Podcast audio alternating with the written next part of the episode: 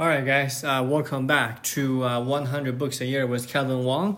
Today, I want to share a new book. The title is called Writing to Learn. I think it's really, really interesting that you know in our education system we have two fears, right? In the book, um, the author said we have the fear of writing, and we have the fear of the subject that we don't think we're good at, right? For example um, with writing, people just think it as a chore and it's not fun. But in reality, we all have to write somehow, right? Either that will be posting on social media or that will be, you know, uh, writing a resume. It's actually a key skill to learn and to become good at, right? Now, fear of the subject that we don't think we we are good at, uh, we're we're good at, is really, in my belief, our self-limiting thoughts, right? For example, uh, I took a couple writing classes as part of the general curriculum, right? You have to take them. And um, it actually helped me because I have AP credits back in uh, high school, English, and then I, I only have to take it for one semester. And then I was surprised that I got like an A because the teacher had, had this policy where whenever that you make revision on your papers after you submit it, she is going to give you feedback and she's going to send it back to you. And for me, that's like the greatest thing ever because I can just submit and then I will get some feedback on some grammar and, I change a couple things and I submit again and then I will get it back. So everybody else was uh, submitting like maybe two papers or two drafts of the paper. By the time that I submitted my final paper, it's perfect because I know what the teacher want I know my verbiage, what my ver- verbiage should be. So I guess my point is writing in most sense is actually a like a hardworking work ethic related things, right? So we have to keep at it to get better. And I think you know uh, the author makes a good point is that writing is no longer the sole possession of an English teacher, right? Is has become an organic part of how every subject is taught, right? So, you know, if you're good at, let's say, uh, engineering subject, if you become really, really good in your field, then what do you do, right? You write a couple chapters of your textbook, right? So writing is definitely key if you're doing like a history major or even science major, right? But the thing is, is that we have to realize, let's say a chemistry major might have trouble writing about Shakespeare, but he or she is probably going to produce a better picture, uh, a better passage or paragraph on a chemical reaction, right? So instead of framing writing under the realm of English lit, that, uh, that means literature, um, it's really, really in, uh, interesting. We can teach our children how to write in any subject, right? So there are there are books, uh, there are examples in the book where there were a middle schooler who was doing a, a paper on solving a math problem. And then i was like oh yeah that's actually very interesting. Like so you can see how they actually put their thoughts into the page with the number. Oh yeah that worked. Oh that didn't work. So i went to my brother for help and he told me this and this happened so here's the results. I think that is a brilliant way of teaching math because with math because i i feel like people are just like I don't get it. I, I, I don't understand because their thought process is not clear, right? So writing can help facilitating with that, connecting the dots in a way. And in the beginning, I do agree with the author that writing is really learned mainly by imitation, right? So maybe give the kids, give the students a couple essays from before, uh, a couple sample essays, and writing it's not really just only showcasing what we do know. I think writing helps with showcasing what we don't know, right? For example, like I do my daily journal. I started doing that like since the beginning of the pandemic, like you know March of 2020.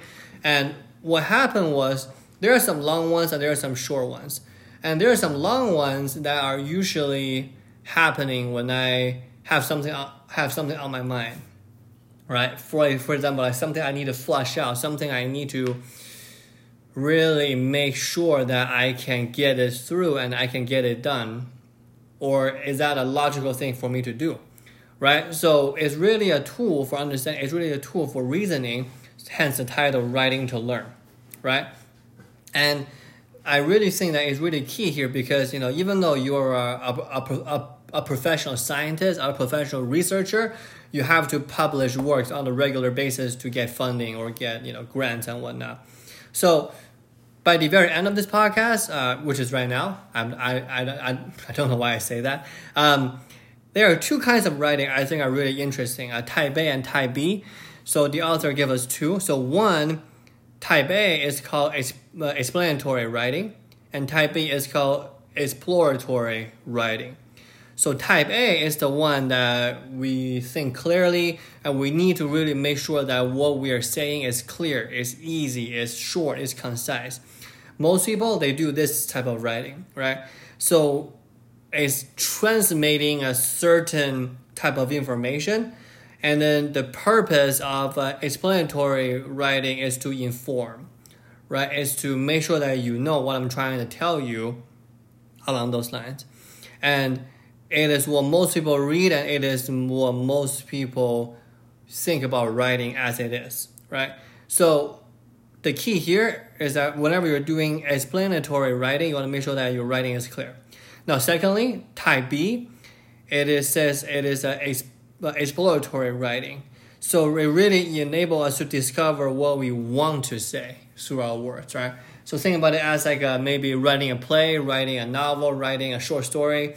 So it's really means in terms of explain, uh, explanatory writing is what I um, is that okay? I need to express myself in this way, and then I really don't know the exact meaning of that if I don't look for it, right? So instead of you know type A explanatory writing, I know what I'm gonna say explanatory, uh, uh, writing, it really helps you think, it really helps you to narrowing down a certain perspective or a certain uh, topic, right? So I think this book I finished a few days ago is actually really interesting in the sense that um, we typically think about writing as the English teacher's job, right? It's, it's, it's, it's their job to teach writing.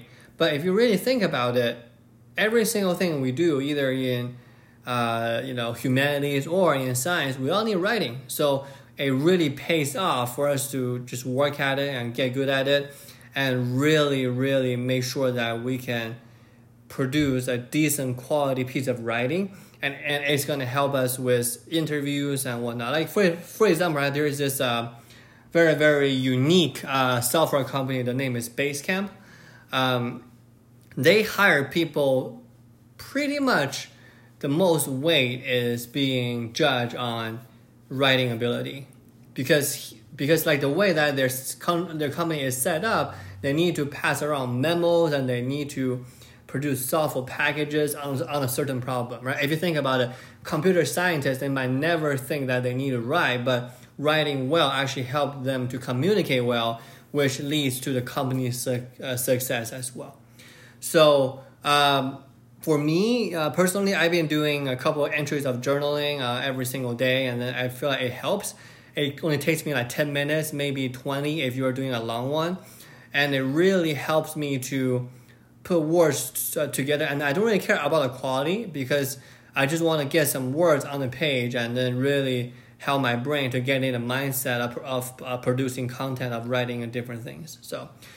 Okay, guys, uh, hopefully this one can change your perception about writing. Uh, the book is called Writing to Learn. And uh, please give us five stars on whatever you listen to the podcast. Give us a review on Apple Podcasts, and we go from there. All right, guys. Bye.